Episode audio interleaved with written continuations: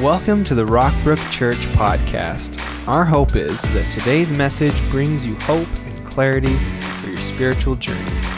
We love hearing how God is working in your life. Feel free to share any stories of how this message gave you a new perspective and hope. Email us at church at rockbrook.org to tell your story. Well, hi, Rockbrook. Happy March, everybody. So good to see you. Man, those who struggling with spring allergies, I'm praying for you. No reminder that the world is not your home, like being allergic to the air, but uh, that's what we are. We're in week five of this series we're calling Align. Uh, you being here today is a testimony of your commitment to the things that we've already studied in this spiritual growth campaign. This weekend, we're looking at serving Christ. Then next week, we'll be talking about sharing Christ. Then we'll have a capstone to the whole thing. And then it will be Serve Day weekend, uh, which you'll hear uh, more about in a little bit today. Uh, but then the last weekend of the month is Easter weekend. Uh, now, we want to help you and your family celebrate Easter. So we've planned five identical services that weekend, starting with Saturday night at 5 and 6.30 then sunday morning at 9 10 15 and 11.30 uh, as you begin planning which service you will attend uh, be praying for those who you can uh, bring with you to an easter service. I'm so looking forward to the weeks ahead.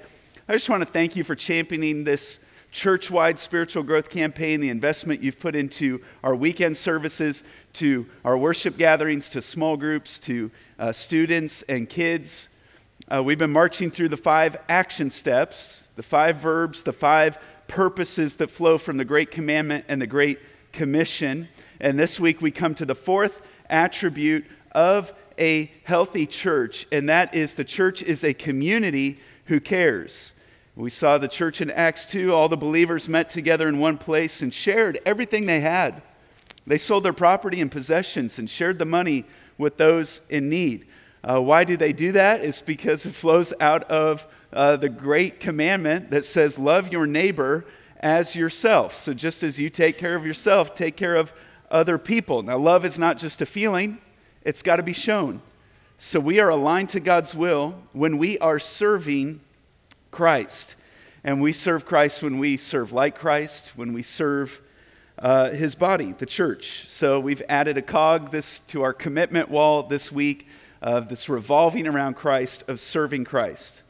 I love hearing what your kids are getting out of this series and this time. Rockbrook for Kids is talking about serving this weekend as well. Uh, Pastor Don and uh, those who help with our children's ministry asked me to just uh, look into my phone once a week and just say, hey, don't make it a big deal. Just look in your phone, make a quick video, talk about what uh, their parents are talking about next door. And we'll show that over here and show the alignment between uh, the two things. So I've been doing that, and I wanted to show you this week's video. Would you watch this, please? Hi, Rockbrook for Kids. My name is Ryland, pastor at Rockbrook Church. I'm here at this barn because this week we're talking about serving, and I wanted to share with you one of my favorite Bible verses. It's Proverbs 14 4. Without oxen, a stable stays clean but you need a strong ox for a large harvest. Another way to say this verse might be it's easy to keep a stable or barn clean if there are no animals in it. But if you're a farmer and you need food, you need animals. And so you have to accept the mess that comes with the animals. You know, it's easy to keep a house clean if no one lives in it. It's easy to keep a restaurant clean if no one eats at it. It's easy to keep a school clean if no one goes to it.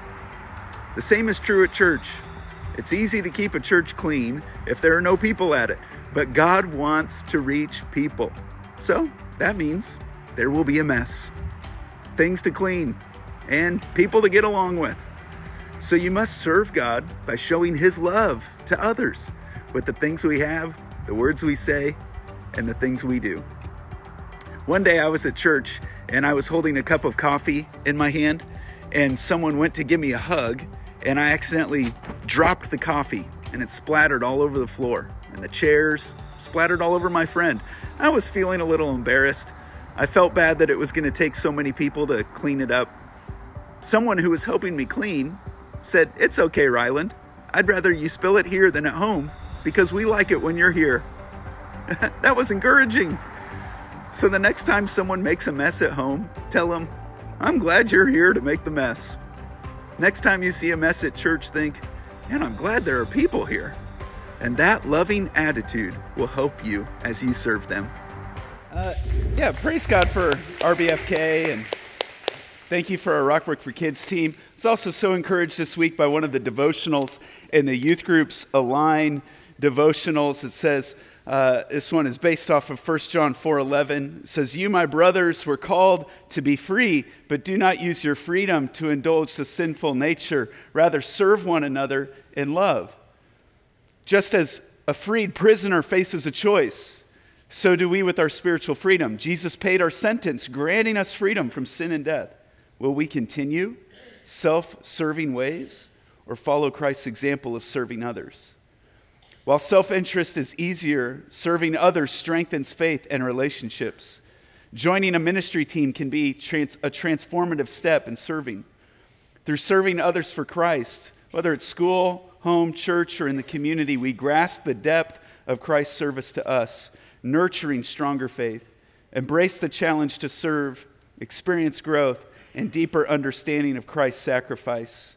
The point to ponder what does it mean to serve? One another in love within the context of Christian community. Today, we're going to talk about another place in the Bible, an account in history that is absolutely pivotal. It's amazing, it's life changing. It's about foot washing, it's where Jesus washes the disciples' feet. Now, I'm happy to tell uh, many of you who maybe have been in church for years and have heard messages on this, I'm happy to report that we are not going to be washing each other's feet today. You can rest at ease. You don't have to be nervous that that's going to happen today. I don't know if you've ever had a pedicure. I never have. But there have been some manly men in our church lately who tell me they get pedicures. And they say, one of them told me, You need to take your wife on a date and get a pedicure with her.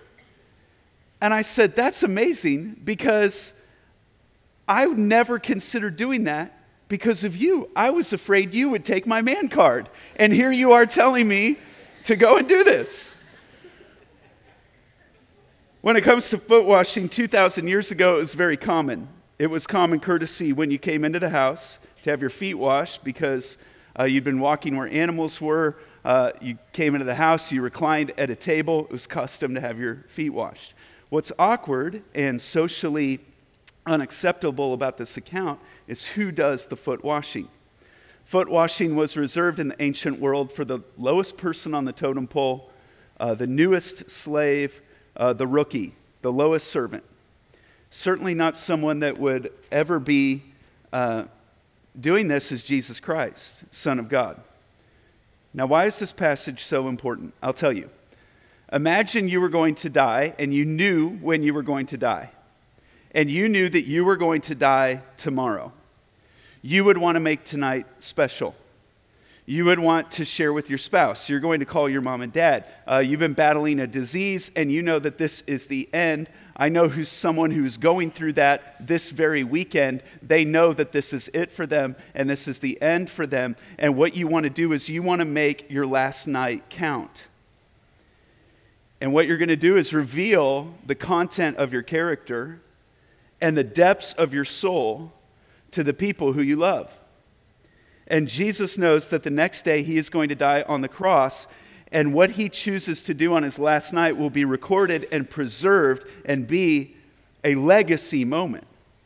And so it says before the Passover celebration, the Passover celebration is when Jews celebrated when God sent the angel of death on the land of Egypt, which the Jews were slave in, and the angel of death passed over all the households who had uh, blood, the blood of the lamb on the doorpost, and they were spared. It's amazing. And so they would commemorate this event with a specific meal. So he's with his disciples celebrating this specific meal. They're gathered together, and Jesus knew that his hour had come to leave this world and return to his Father. He had loved his disciples during his ministry on earth, and now he loved them. Say this last part with me to the very end. We, so few of us know what, it's, what it means to love someone to the very end. I remember hearing from a pastor who did a funeral for a woman who died in her late 90s. And she'd been married to her husband for 75 years. Can you believe that? 75 years. In the last couple years of her life, she did not know who her husband was. But he loved her, and she died. And they, as they were getting ready to lower her casket into the ground, he threw himself over the casket and cried out these words. He said, I have loved you to the very end. And that's what Jesus does. And if you feel like you're apart from God today, God loves you even when you have forgotten who He is and you can turn to him and he will love you to the very end and he is here for you and he will be there for you even when your life ends verse 2 it was time for this supper that they're going to have and the devil had already prompted judas son of simon iscariot to betray jesus jesus knew that the father had given him authority over everything and that he had come from god and would return to god amazing word in this passage is so. Jesus knew that he'd been given all authority. So what? So he got up from the table, took off his robe, wrapped a towel around his waist, and poured water into a basin. Then he began to wash the disciples' feet, drying them with the towel he had around him. Nothing weird about what's taking place. Every person in that room would have expected this to take place. What's weird, what's awkward is about who is doing it. They're all uncomfortable. Jesus should not be doing this. How do you correct Jesus? He begins washing feet. No one wants to speak up and correct Jesus, except for Peter. He's more than willing to correct Jesus, as we know. So uh, he goes on. When Jesus came to Simon Peter, Peter said to him, Lord, are you going to wash my feet? Jesus replied, You don't understand what I'm doing? Uh, but someday you will. No, Peter protests, you will never wash my feet. This is not happening. You are not going to wash my feet, Jesus. But Jesus replied, Unless I wash you, you won't belong to me. So Peter realizes what's at stake and does a complete 80, 180 and exclaims, Then wash my hands and head as well, Lord, not just my feet. And Jesus is so patient with him. I mean, first it's, No, you will never do this. And now it's like, Give me a whole bath. And if I'm Jesus, I'm gonna, I'm gonna be like, Peter, stop grabbing the wheel, let me drive. Just let me lead the way I want to lead. Let me do what I want to do. Stop trying to control this. But Jesus is so much more patient Jesus replied, A person who's, ha- who's bathed all over does not need to wash except for the feet to be entirely clean. And you disciples are clean, but not all of you, referring to Judas who's betraying him. He goes on, You call me teacher. I want you to notice these. Oh, for Jesus knew who would betray him. That is what he meant when he said, Not all of you are clean, Judas.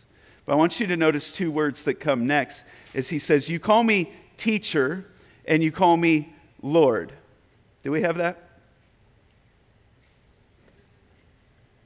Okay, thank you. I'm getting ahead of myself. Andrew, you're doing it right. I'm doing it wrong. But it says, After washing their feet, he put on his robe again and sat down and asked, Do you understand what I was doing? And the truth is, they did not understand what he was doing. And uh, the truth is that many of you have no clue what Jesus was doing. You call me teacher. The whole world, by the way, recognizes Jesus as a teacher, practically the whole world. Uh, uh every major religion is going to revere uh, Jesus as a teacher in some way. I want you to struggle with the next word that says Lord. And Lord here is the strongest possible word. I mean, it's the same word that would have been used for master and ruler of the universe. So you call me teacher and you call me Lord, and you're right because that's what I am. But Jesus never claimed to be God, I guess. it's okay to be sarcastic about that from time to time. Like, time and time again, he's like, Yes, call me Lord. It's what I am. And as Christians, we believe in Emmanuel, God with us, God the eternal, that he became human being because we were eternally separated from God because of our sin. And the consequence is death. That's why all human beings die, because we have sinned against God. Now, here's the scary news you can never fix your relationship with God. There's nothing that you can do to make it remade, nothing you can do to repair it. The gulf between you and God is insurmountable, and no one can cross it. No one except Jesus Christ. Because he represents God perfectly. Why? Because he is God. And so he represents God perfectly to you. He represents you perfectly to God. Why? Because he became human being. He died on a cross. He rose from the dead. Jesus is so great at conflict management, he can manage the conflict between you and God because he represents God and man. And you can have peace with God through Jesus Christ. That's the gospel we proclaim to the world. The problem is, the world doesn't think they're at war with God anymore. And they don't understand how damaged their relationship with God is, that they would need a peacemaker. And since I, your Lord and teacher, have washed your feet, you ought to wash each other's feet. And so some of you have been a part of that awkward foot washing ceremony because of this verse. Well, let's just wash each other's feet and therefore cross this command off our list and, uh, and say we'll obey Christ. But here's the reality you haven't begun to obey this commandment of Christ. Verse 15 I have given you an example to follow. Do as I have done to you. I tell you the truth slaves are not greater than their master, nor is the messenger more important than the one who sends the message. Now that you know these things, God will bless you for doing them. You see, uh, you can wash each other's feet, and, and I'm not trying to put that down. It's like that can be a beautiful example of, of wanting to follow Christ. But the truth is, you could wash every foot of every person in this church and not and still be disobedient to this command. Jesus Christ isn't talking specifically about foot washing, he's talking about serving. And he wants to teach us on the last night of his life that serving those who belong to Christ, those in the family of God, the body of Christ, is the most important message that he chose to communicate on the night that he was betrayed, the day before he died. So here's the problem some of us are going to take this account from Jesus and we're going to say, absolutely, I need to serve my spouse better. I need to serve my kids better. I need to serve my neighborhood better, my roommate better, and that's great. And we need to do that. But just because you serve your wife or husband better doesn't mean you're obedient to this command. You're missing what Jesus is saying. You're missing the call of Christ. You see, the Christian is ministered to by service. You might write that in. Before we talk about serving someone else, we've got to talk about what is so difficult for many, and that is our challenge to be ministered to well. I want you to notice where Peter uh, refuses to wash his feet. He says, You're not going to serve me. And Peter thinks that he's like standing up for the righteousness of Jesus. But the real thing he's doing is revealing his own pride. You're not going to serve me. If you really belong to Jesus, you're going to have to learn how to let other believers minister to you. If you think you're a self contained church, like it's just my Bible, my backyard, my beer, and I'm all good, uh, you do not belong to Jesus. Because if you belong to him, you belong to his family. And if you belong to his family, you are served by his family. And the truth is, we need to be blessed by each other in our brokenness. God redeems our brokenness. He redeems your brokenness and uses it to serve me. He redeems my brokenness and uses it to serve you. And we want to be a community who cares in your life. And some of you have had it rough, like really, really rough and you need some healing, and you need some time to breathe, and you need to drop your wall and be ministered to by others. When's the last time you let someone wash your feet? Not literally, but come alongside you and minister to you. To say, you know, can someone take care of me? Can you pray for us? Can you uphold us? Can you can your presence share this burden so that it can push us to do the hard thing? Can you help us lean into the hard thing right now? So look, I've become convinced one of the main reasons people go from relationship to relationship, job to job, one of the main reasons people go from church to church is because they have not learned how to be ministered to. One of my first sermons, uh, I finished preaching and I went and I asked um, an elderly woman in our church who I just look up to and respect and think the world of. And I said, Hey, what did you think of the sermon? I wanted some feedback. And she said, Ryland, I'm committed to this church and I can get something out of any sermon.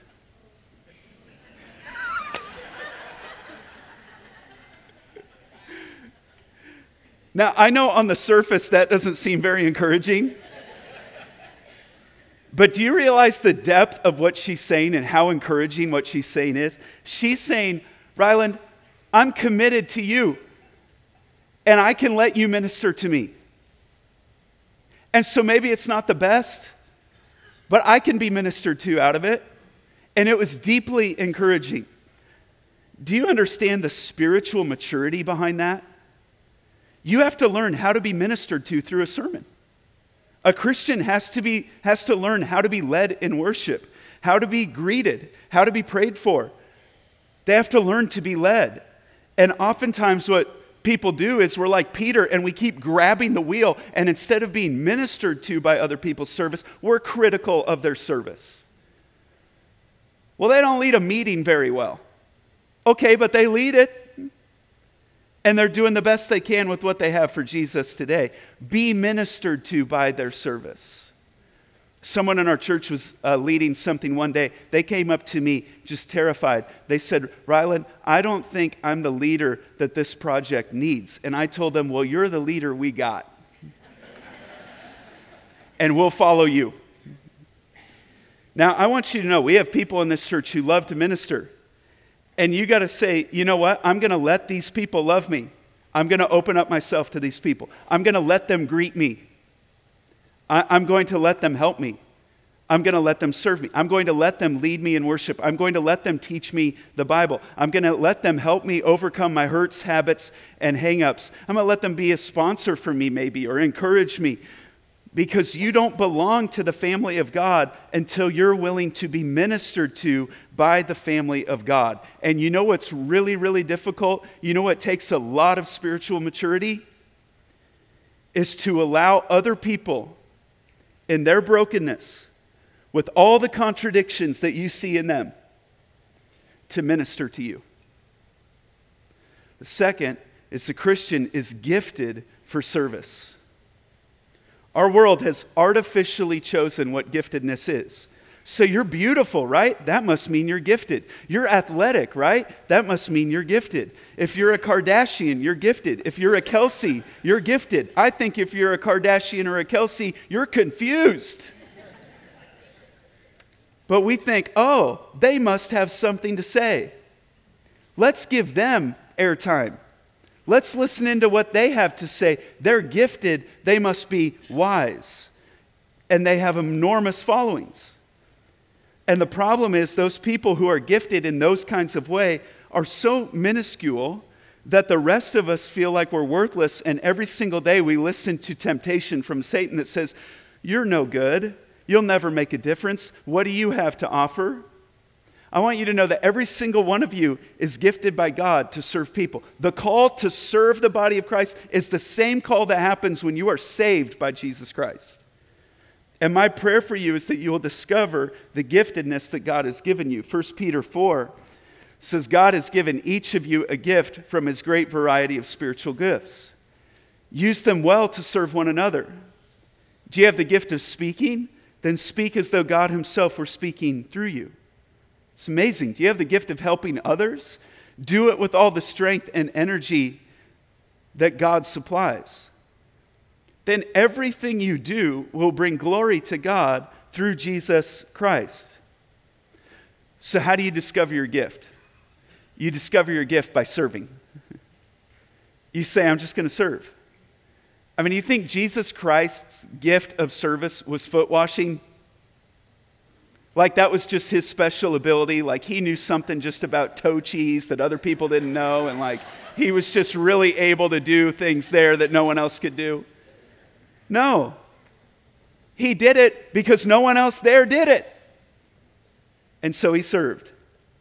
And he grew, says he grew in wisdom and stature and favor with God. He discovered the fullness of who he is. Why does he keep saying, My time has not yet come? My time has not yet come? Because his time was fulfilled. The fulfillment of time came through because he served people and he served God and he finished the work of God. Serve Christ by serving his body, the church. I've discovered all my gifts by serving the church. God wants to unlock your giftedness and grow your giftedness.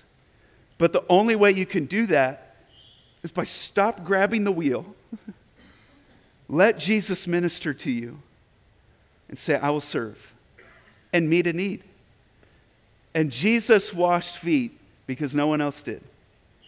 You know, we have people in this church who serve so faithfully, people who fulfill the biblical command, the gift of hospitality, of door holding. Did you know that door holding is actually like a position in the Bible, a, a greeter? And, and Peter, uh, uh, Peter says, as the world gets worse and worse, offer more hospitality. So we just said, let's just name a whole ministry team off of the Bible and call it the hospitality team. We have people who are happy to spend time and minister to your kids.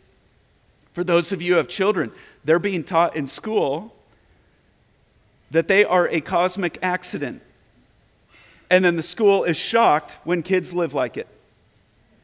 You know what they're being taught here? That God created them on purpose, for a purpose. That there's a God and He loves you. And it's the most important information they're going to receive in their life. And they can't just hear it from their parents.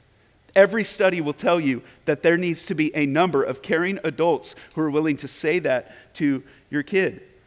We have people who relentlessly, gracefully serve your teenagers and students. That devotional, that student devotional I read to you, that was put together by an amazing volunteer in our student ministry. We have people who serve on safety team every week. Why? Because the world is not full of all nice people. We have people on medical team because there are medical emergencies. We have people who open up their home for gatherings, who lead you in a small group. I won't list all the teams, all the people, but they're all valuable, seen and unseen. Just like your body has prominent parts of your body that you can see, but there are other things going on here that are pretty important to my body that you can't see. But they're all valuable. And I can be filled through serving. That's number three, is the Christian is filled by God through serving. So when a Christian asks, Am I being fed? you got to understand the, the meaning of that question. Listen, I'm never going to be able to feed you through my sermons to the point where you are filled, to the point where you are full. There is a hunger that is inside every single one of us that can only be filled through serving Jesus. The disciples didn't understand this at this point. Uh, Jesus has a life conversation with a woman at a well, at Jacob's well she runs into the village and says, There's a man at the well who has completely changed my life. So the people came streaming from the village to see him. Meanwhile, the disciples were urging Jesus, Rabbi, you need to eat something. Like, take a break, eat something. But Jesus replied, I have a kind of food you know nothing about. Did someone bring him food while we were gone? The disciples asked each other. then Jesus explained, My nourishment comes from doing the will of God who sent me and from finishing his work. Jesus says that he is fed by God when he serves God and serves God's people. Some of you are starving. Your souls are starving because the only person you serve is yourself. The only people you serve are those who can pay you back. We serve Jesus by serving like Jesus, by serving his church. And number four, the Christian is commanded by Jesus to serve. Do as I have done to you, he said. You'll be blessed if you do it. There's a great passage in Luke where Jesus says, You keep calling me Lord, but you won't do what I say. That verse puts the fear of God in me. Jesus commanded the disciples to serve. Now, here's the problem we live in a society where everybody is busy doing their own thing. We don't help anymore. We're trapped in our own worlds, we're trapped by our own lives. A man was driving his truck one day, and the truck broke down. It broke down in a quick hurry, just died as he's on the highway. He was in the left lane. There's traffic. He couldn't get over in time. By the time he gets over, he ends up stalled, blocking both lanes. There's debris in the, uh, on the side of the road. And because the truck is heavy and he's at a slight incline, he can't push the truck off to the side of the road. Traffic is backing up behind him. He calls a friend to pull him home. The friend's busy. Calls a friend to pull him to the side of the road. Friend's busy. He calls a tow truck. It's going to be 47 minutes. It's blazing hot outside. People are backed up behind him for a ways now. They're screaming at him. They're honking at him. Every once in a while, someone can kind of squeeze through and get by, and they're sure to let the guy know that he's number one in their book. He turns on the radio. The traffic report is talking about the backup that this is causing. It's affecting hundreds of people now, maybe thousands of people now. Everybody is stuck. Yet not one person gets out to help him push the truck to the side of the road. Everybody's stuck but no one will help. Listen, God is preparing his church for something.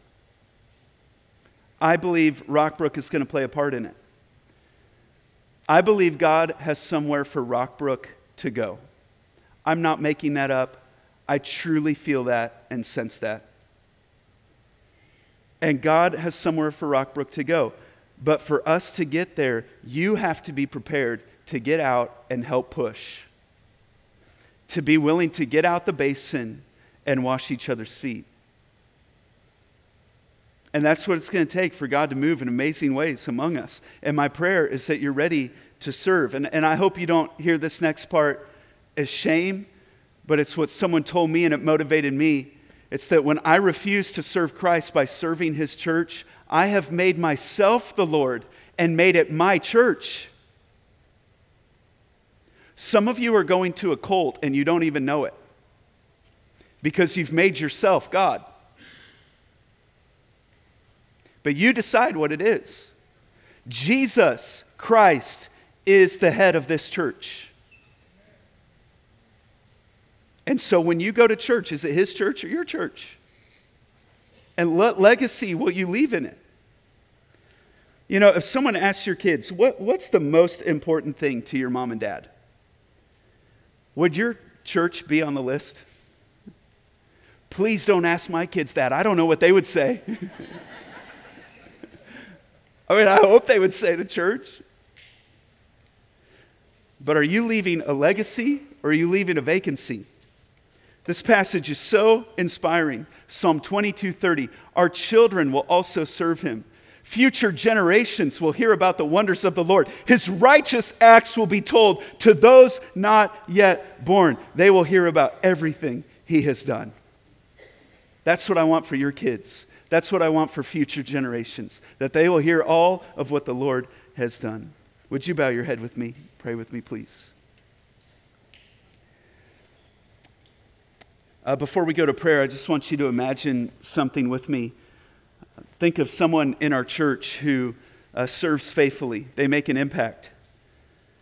Just someone you see time and time again, joyfully serving others, could be uh, just a simple, faithful, loving act of holding the door open for you, greeting you. Uh, could watch your kids in RBFK, they're caring for your student at youth group. Many areas of ministry, many things that that could be. Just think of someone you see serving joyfully, faithfully, get their picture in your mind. And I just want to ask you now imagine with me what would Rockbrook look like if all its members served like them? What difference would the church make in our lives and in our community if all of Rockbrook's members served like them? Father, thank you for serving us. I pray that we would be willing to serve no matter what the task is. If it's washing feet, giving up our time, whatever it is. Lord, you make no apology when you call people to service. And so, to honor you, I will not make no apology for calling people to serve your church. I pray that we would follow you as our teacher, yes, but also I pray that we would serve you as Lord. It's in Jesus' name we pray. Amen. Thanks for joining us today. We would love for you to get connected to what's going on at Rockbrook Church. Visit us online at rockbrook.org for service times, small group information, and other ways you can discover your purpose here on earth.